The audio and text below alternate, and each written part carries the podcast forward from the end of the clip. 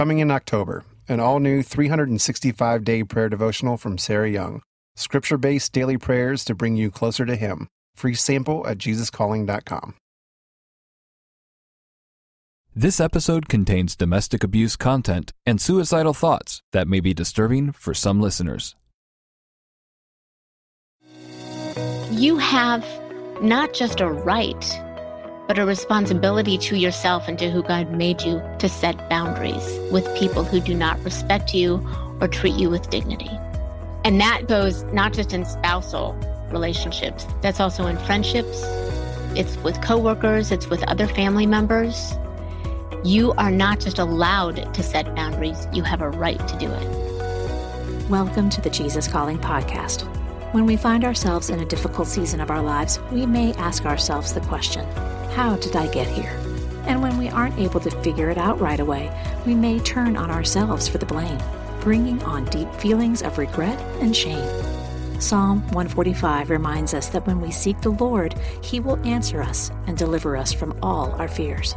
It also says, Those who look to him are radiant, and their faces shall never be ashamed. Our guests this week dealt with really tough circumstances, ones that caused them to question deeply who they were and where they would end up. CNN anchor Christi Paul dealt with an abusive spouse and didn't know where to turn until she was at the end of her rope, and a verse from Proverbs brought her hope that she could trust God to find a way out. Travel blogger Glo Atanmo was in another country when she became very ill and had to have major surgery that set her back for months. As she wondered how she would recover physically, emotionally, and financially, a caring nurse gave her a copy of Jesus Calling, where she was able to find a bit of hope to see beyond the place where she was in. We'll start off with Christi's story. My name is Christi Paul. I am an anchor for CNN New Day Weekend. I'm a mom, a wife, and we live in Atlanta, Georgia. I grew up in Bellevue, Ohio, which is a tiny little town smack between Toledo and Cleveland. And my dad was an attorney, my mom was a teacher. I have one brother who's six years younger than me. And I would not change a thing about where I grew up. I mean, it was rural Ohio, and I had some of the best friends I grew up with my family, my extended family, cousins, aunts, uncles. We were always together. And it does give you, I think, growing up a real sense of security to have all of that family and all of those friends around you.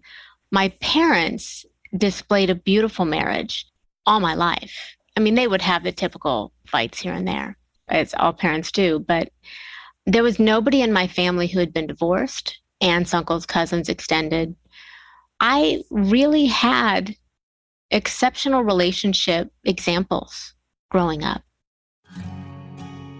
I dated a guy my sophomore year who had kind of a Jekyll and Hyde personality.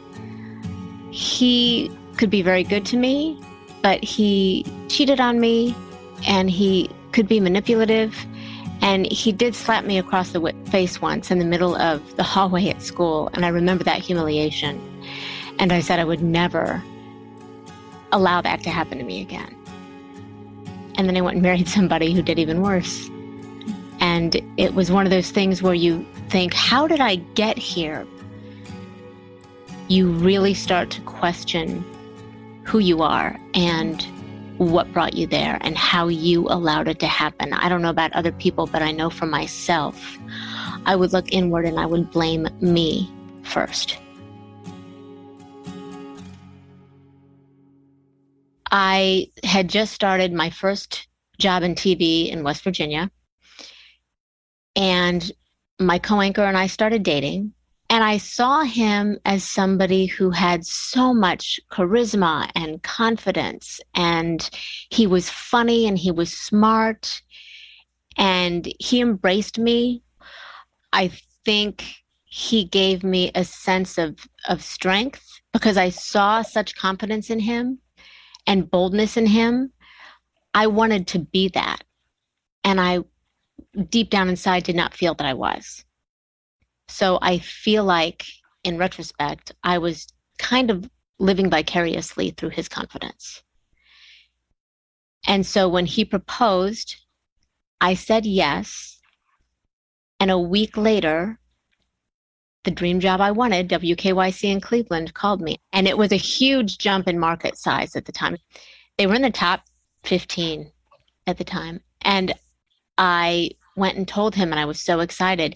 And he said, Well, you know, if you're going to take it, fine, but you're going without me. Because I already accepted a job in Boise, Idaho. And I'm not going with you. And blah, blah, blah, blah. And is this what you want? When my fiance gave me an ultimatum, I think I thought I was doing the noble thing because I was choosing the person and the love over the money, the career. So I just thought I was I thought I was doing the right thing. So I followed him. And it started pretty early. I mean, there were things that happened the yelling, the screaming, the punching of walls, the threats before we even got married. And I, I can look back and go, why did I do that? I've learned to be forgiving of myself, but it took me a lot of years to get there. I was thousands of miles away from anybody that I knew. I knew nobody in Boise at the time. So when they talk about abusers, it was really the perfect storm because I came into the relationship out of some really heavy emotional stuff that was going on already. And now the only person I have is him. It's the isolation that they talk about. Abusers will try to isolate you. If something happened and I wanted to go home to see my parents, and he looked at me and he said, I'm your family now. You don't need to be going home every time you're hurt about something. The night that got really bad, he was yelling at me and telling me that I didn't love him. He came home drunk and he threw his wedding ring at me and he said, I don't even want to be married to you. I'm sorry I ever did it. I'm leaving. And he threw me up against the wall and he put his hand around my throat and he said, I'm going to bash your head into this wall. And then he punched the wall right next to me, you know, close enough to my head that I could feel the, you know, swoosh of the fist. And then heard, obviously, the crash of it into the wall. And then he just stood there and looked at me. And he didn't say anything, but he looked at me as if he was trying to say, I missed this time. I won't miss again. At some point, I called a friend of mine in Boise and I told her what happened, and I told her I was scared, and I asked her if I could come to her house. And she talked me out of it. She was somebody that worked with both of us. She had the best of intentions, I know. I think she didn't know what to do. I don't blame her. People don't know what to do in those situations sometimes. So I stayed. And then we moved to Phoenix, and I thought, okay, maybe this will be a new start. Maybe this will be okay. And the same kind of things kept happening the manipulation. One night, it, it all just blew up, and he was screaming, and he said he was going to leave. And it was the first time I didn't try to stop him. And then it really blew up. And he did leave.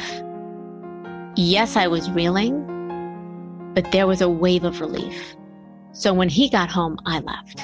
I didn't leave for good. I just said, I need to get away from this for a minute. I went and sat in a church parking lot in Phoenix. And I sobbed and I prayed. And I said, God, I just don't know what you want me to do. And Proverbs 3 5 through 6 Trust in the Lord with all your heart, lean not on your own understanding. I went, okay, you know, follow him and I will direct your paths. Give it to me, Christi. I think the hardest part of being in a relationship like that is determining whether you're going to stay or go. Once you make the decision, it's still hard, but it's easy because you know you're doing the right thing.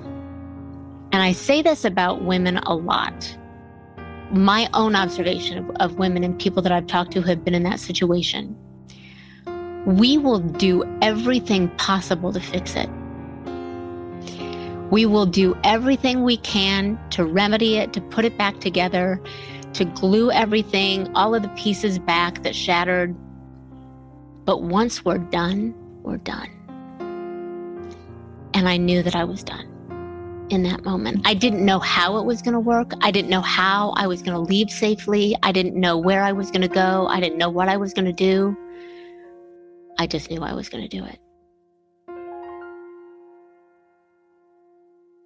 And I did. Everything worked together. I went back to therapy. I had already lined up an apartment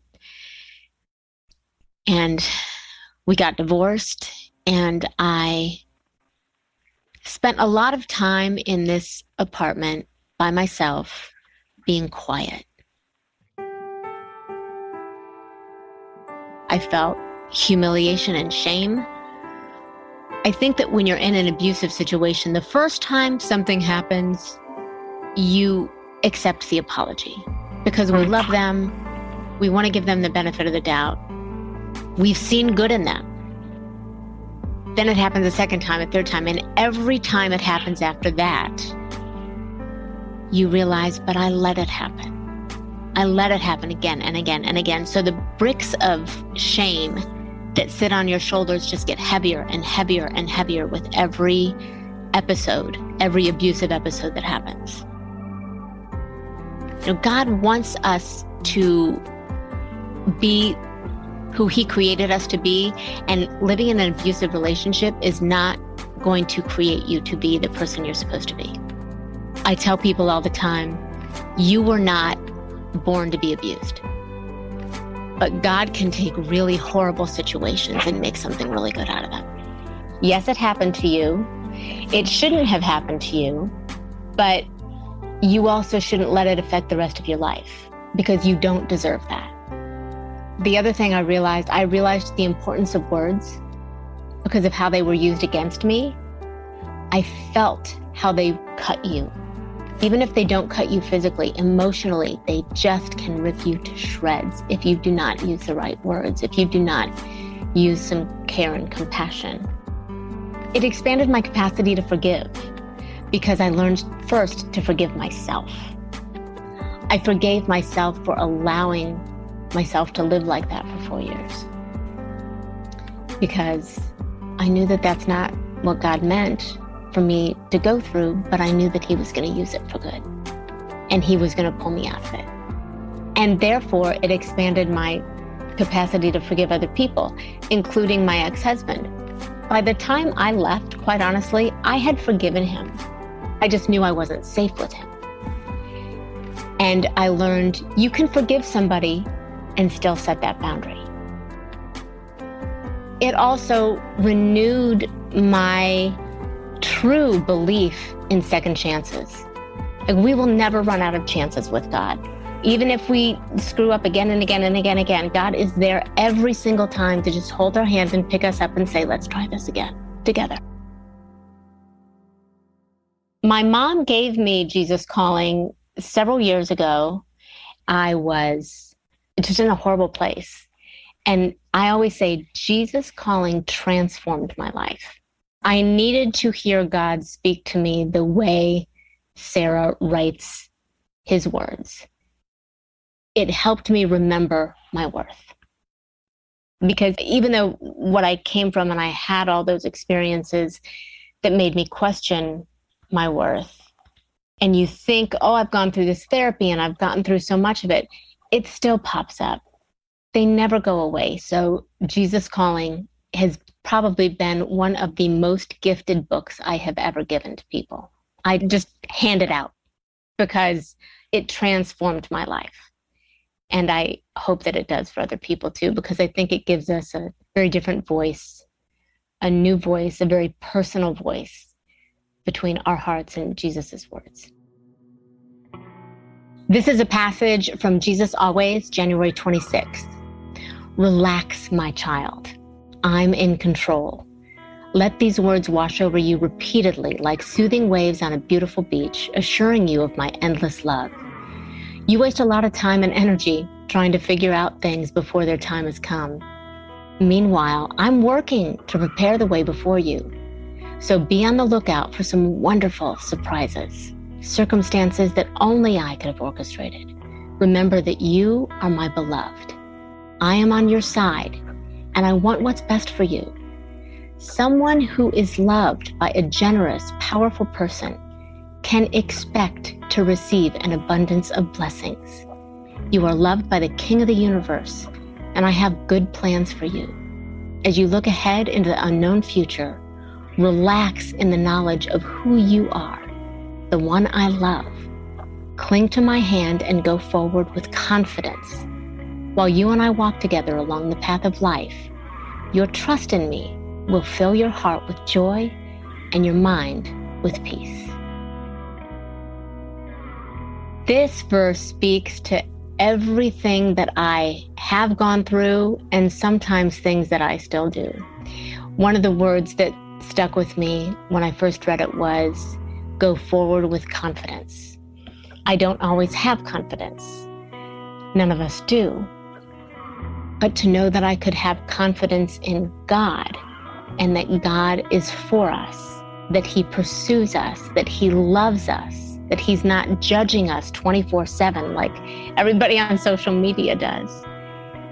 It gave me the confidence to remember, as it says in the beginning, that He's in control. And that if I give it to Him, we are worthy of expecting abundance of blessings we don't trust ourselves. Coming out of something like that, we don't trust ourselves to make a sound decision. But I learned that a healthy relationship will never require you to sacrifice your friends or your dreams or your dignity. And I just want everybody to know God is for you. We find the strength to be transparent and share our stories. We can help each other get through it. This is not about me. This is about God telling people, you are worth it. I am for you. Just trust me.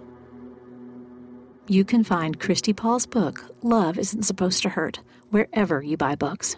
Stay tuned to Glo Atanmo's story after a brief message. Motherhood. It's a journey like no other, teeming with love, unparalleled dedication, and moments that pierce the very essence of your soul.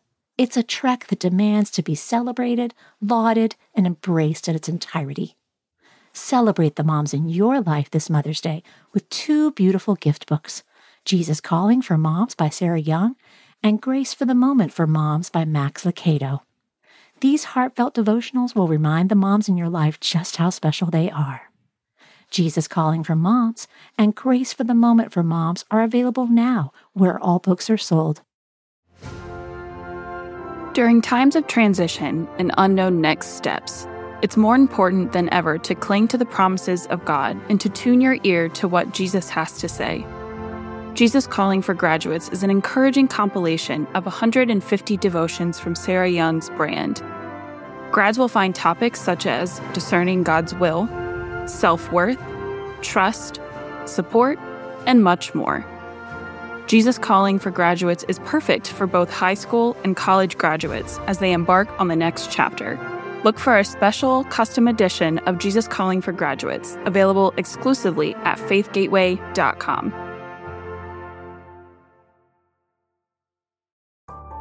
Many of us want to develop a deeper prayer life. In this new 365 day devotional, Jesus Listens, Sarah Young offers daily prayers based on Scripture that will help you experience how intentional prayer can connect you to God and change your heart. Learn more about Jesus Listens and download a free sample at jesuscalling.com slash Jesus Listens.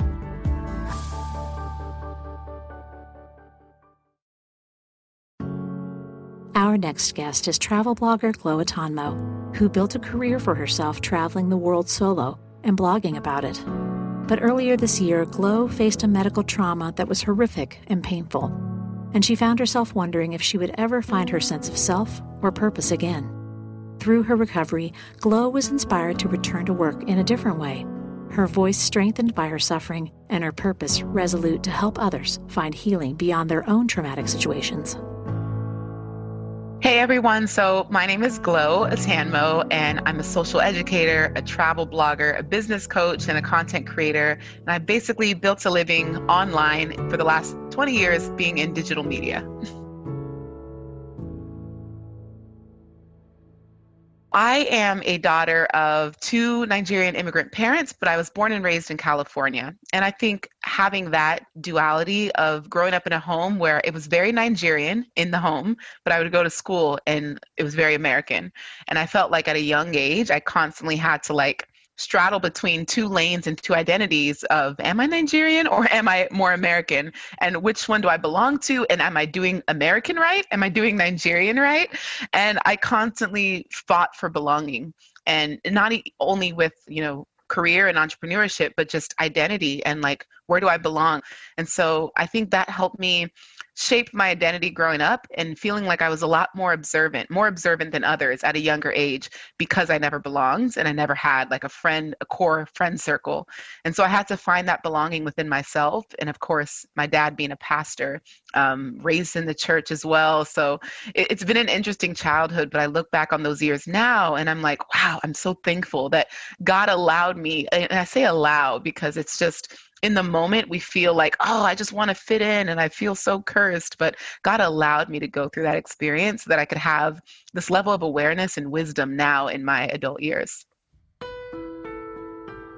I come from a very traditional background where it's like you're a doctor, a lawyer, or a disappointment.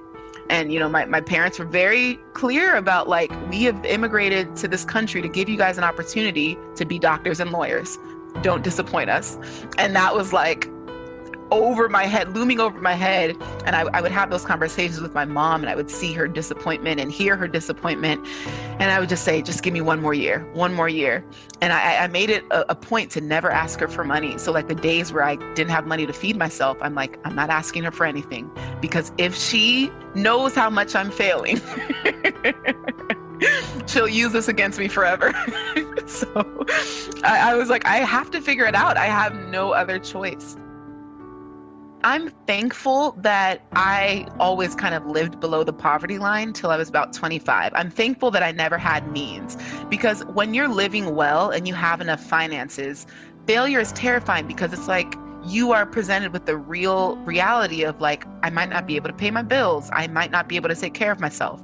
I've really never been able to take care of myself.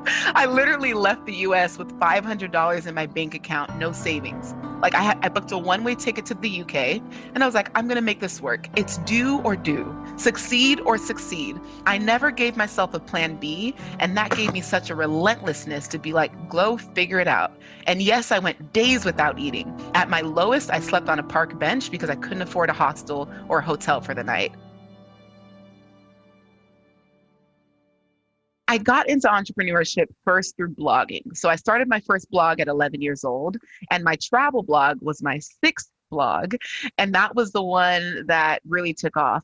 I allowed myself to learn and develop what my thing was going to be as I experimented. So I did, I had a pop culture blog, I had a music blog, I had a sports blog, I had an academic blog. I knew that I loved to write and I knew I had a powerful voice. I just didn't know how I was going to use that voice yet. And then when I was presented the opportunity to study abroad, I was like, whoa, I could tell stories of the world. And that felt so impactful and powerful to me. So for seven years, I was a full time travel blogger, 80 countries across six continents. And that was my life. I was just, I felt like I was living the dream, like on cloud nine, like I've made it like a multiple six figure blog, getting paid to travel. Like, this is it. All right, God. Well, I can just you know and i think when i look back on that journey i think it was that moment where I, I, stopped giving the glory and the honor and the praise to god i got so full of my own skills and what i accomplished and oh glow you're just you're killing it girl like you know and you forget who qualified you who gave you the opportunities and the blessings sometimes God needs to humble you to remind you as quickly as I give, I can take. And if you forget who is giving you these opportunities and what this is all for, like never get to a place of pride where you feel like you're untouchable. And I feel like with travel blogging, I got there. And it was it was so humbling and sad. You know, I look back on that, I was like, man, I, I really built up this just my ego was just come on. I mean, and you're you're getting paid to travel and you're living this really luxurious life. It goes right to your head. At the height of my career, I'm just like landing these five and six figure brand deals. I'm being flown around the world. I'm just living on cloud nine. I feel untouchable. And I'm just, you know, things are easy and it's just, you know, living my life. I end up in Malta for an, a friend's event, um, a video event celebration. And I remember over the last like over the last year, I had felt stomach pain. And again, when you have so much pride, you are almost afraid to learn what's wrong with you because you don't want anything to stop you from your dream life. And I was like, okay, I feel the pain, but it's sporadic enough to where I can ignore it. I'm just going to pretend, I'm going to let it heal itself. I would just, you know, I, I remember cutting out, like with my diet, I just cut out bread, I cut out gluten, I became a vegetarian, I stopped eating meat. I was like, I'm gonna let my body heal itself. I don't know what's going on, but I'm just gonna hope it heals itself. So I was like losing all this weight because I was on a dinosaur diet, like eating leaves and tomatoes. but I still had this massive bulge on my stomach, and I was like, this is, it's concerning. It, it, it was getting bad, but again, pride. I was like, nope whatever it is, you're not going to stop me from travel. Like I, I don't know what it is, but I'm just going to ignore it enough to it's going to go away on its own. Until finally, it was about early February and excruciating pain. I literally felt like my my organs were just being like just squeezed and just it was so painful it was such a sharp pain and i'm like crying out i'm just like ah like it's it's too much and i'm like i can't this is enough I, i've got to get it checked out I, I rushed myself to the hospital in Malta. And of course, immediately the doctor's like, if I didn't know any better, I would I would think you were eight months pregnant. Like what how how have you been? And, you know, and so in that moment, of course, I'm just emotional. The fact that you have this doctor who's delirious saying like how could you let it get this bad? And immediately we do is about 21 or 26 i don't remember the exact number blood tests on the spot. So i'm being pricked and poked and just all of these things. We do an ultrasound to get like a deeper look.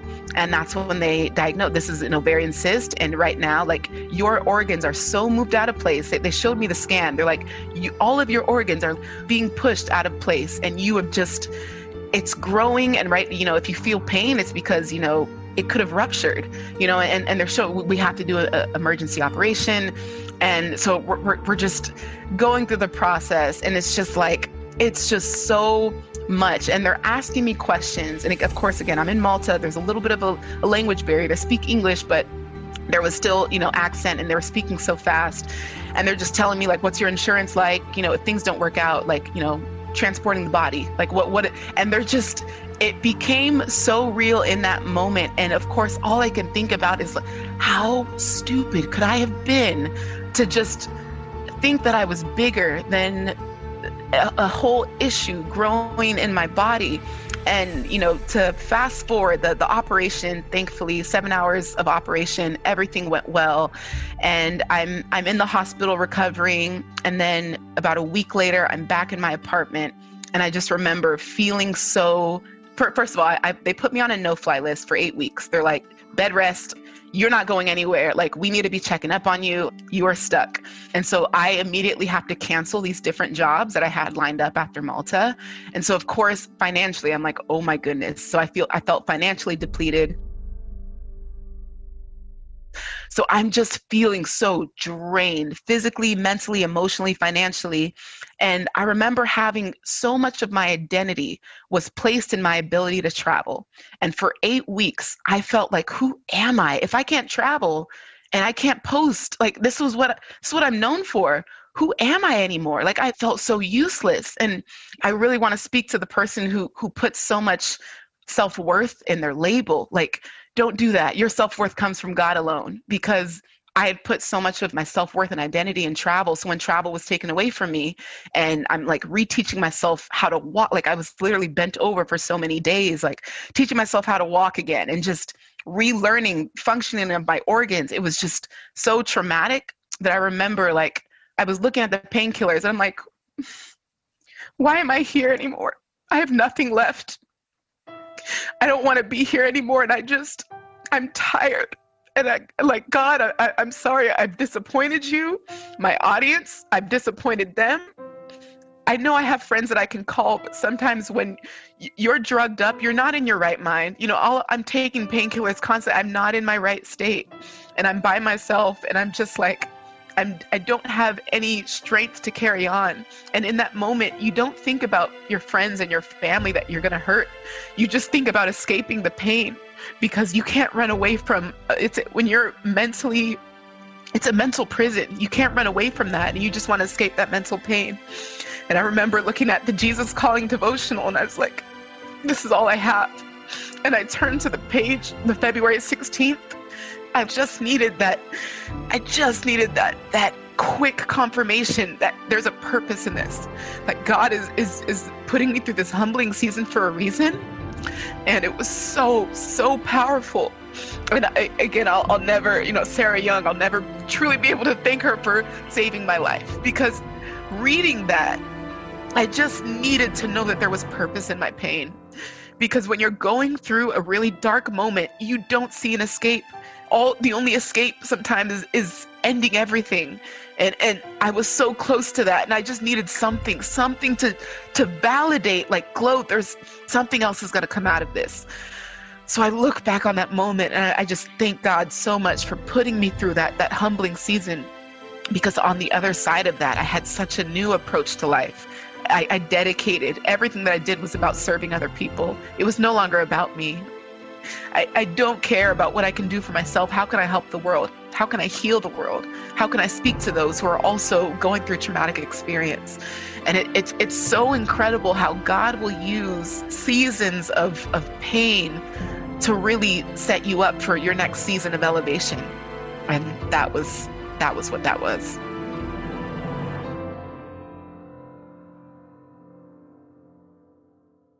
So I stayed put for about three months. I allowed myself to kind of like, I healed, of course. And when I was taken off the no fly list, I remember my friend was like, Hey, Glo, there's a conference going on. It's all the way in Arizona. So it, it would take about 38 hours of connections to fly back.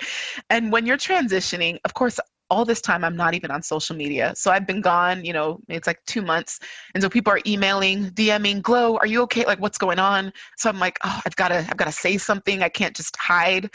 And so i decide to share the blog post that to this day has gotten like gosh over 100000 views. I get emails weekly like i have an ovarian cyst and i didn't know anyone else dealing with this and you know people telling me their story. But my friend samantha she told me about this conference called High Performance Academy in Arizona, and I needed something to kind of rebuild me. Like I was, you know, going back on my my spiritual walk and and building up my self worth again, but I still needed something to be in a community of people who again were using their platforms for good. And so going to this high performance academy it was like a three four day event and it was a room of just positive empowering leaders who want to do good in the world. And it was such a great segue into like okay i'm recommitting and rededicating my life to something bigger than me. And that's when i kind of like dissolved my travel influencing career and started creating programs that just were all about teaching, like launching my first course, launching my first coaching program, launching my first retreat company, just like how can I help? How can I teach? How can I serve? And really becoming like a teacher instead of just an influencer. Like now I'm a teacher. Everything that I've learned through even the painful periods, like how can I now teach this and help and save other people?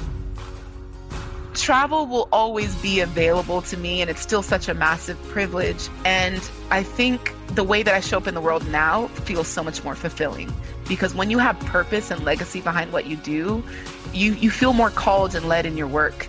And who i was in my 20s i wasn't ready to serve the way i do now. Like I, I was figuring out my own life you know, and you have to heal yourself before you can try to heal and help others. So I believe that I've done travel blogging to the extent that I needed to, but I feel so fulfilled in the lane that I'm in now.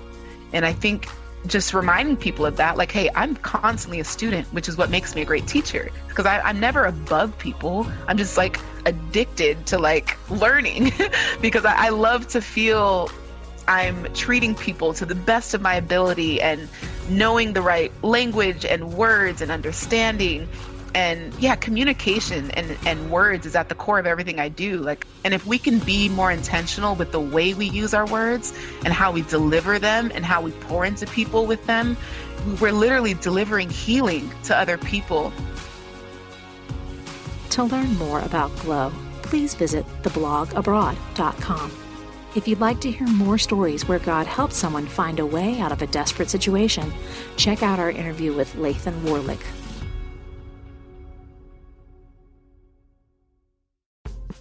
Next time on the Jesus Calling podcast, we'll talk with three people with special connections to the Samaritan's Purse Project, Operation Christmas Child, which collects shoebox gifts filled with toys, school supplies, hygiene items, and delivers them to children in need around the world to demonstrate God's love in a tangible way. My name is Vladimir Viktorovich Praknievsky, and uh, I am a shoebox recipient from Samaritan's Purse Operation Christmas Child. I received a beautiful and colorful shoebox from Samaritan's Purse Operation Christmas Child when I was only nine years old. And let me tell you what a blessing that was, not only for myself, but also for the whole family.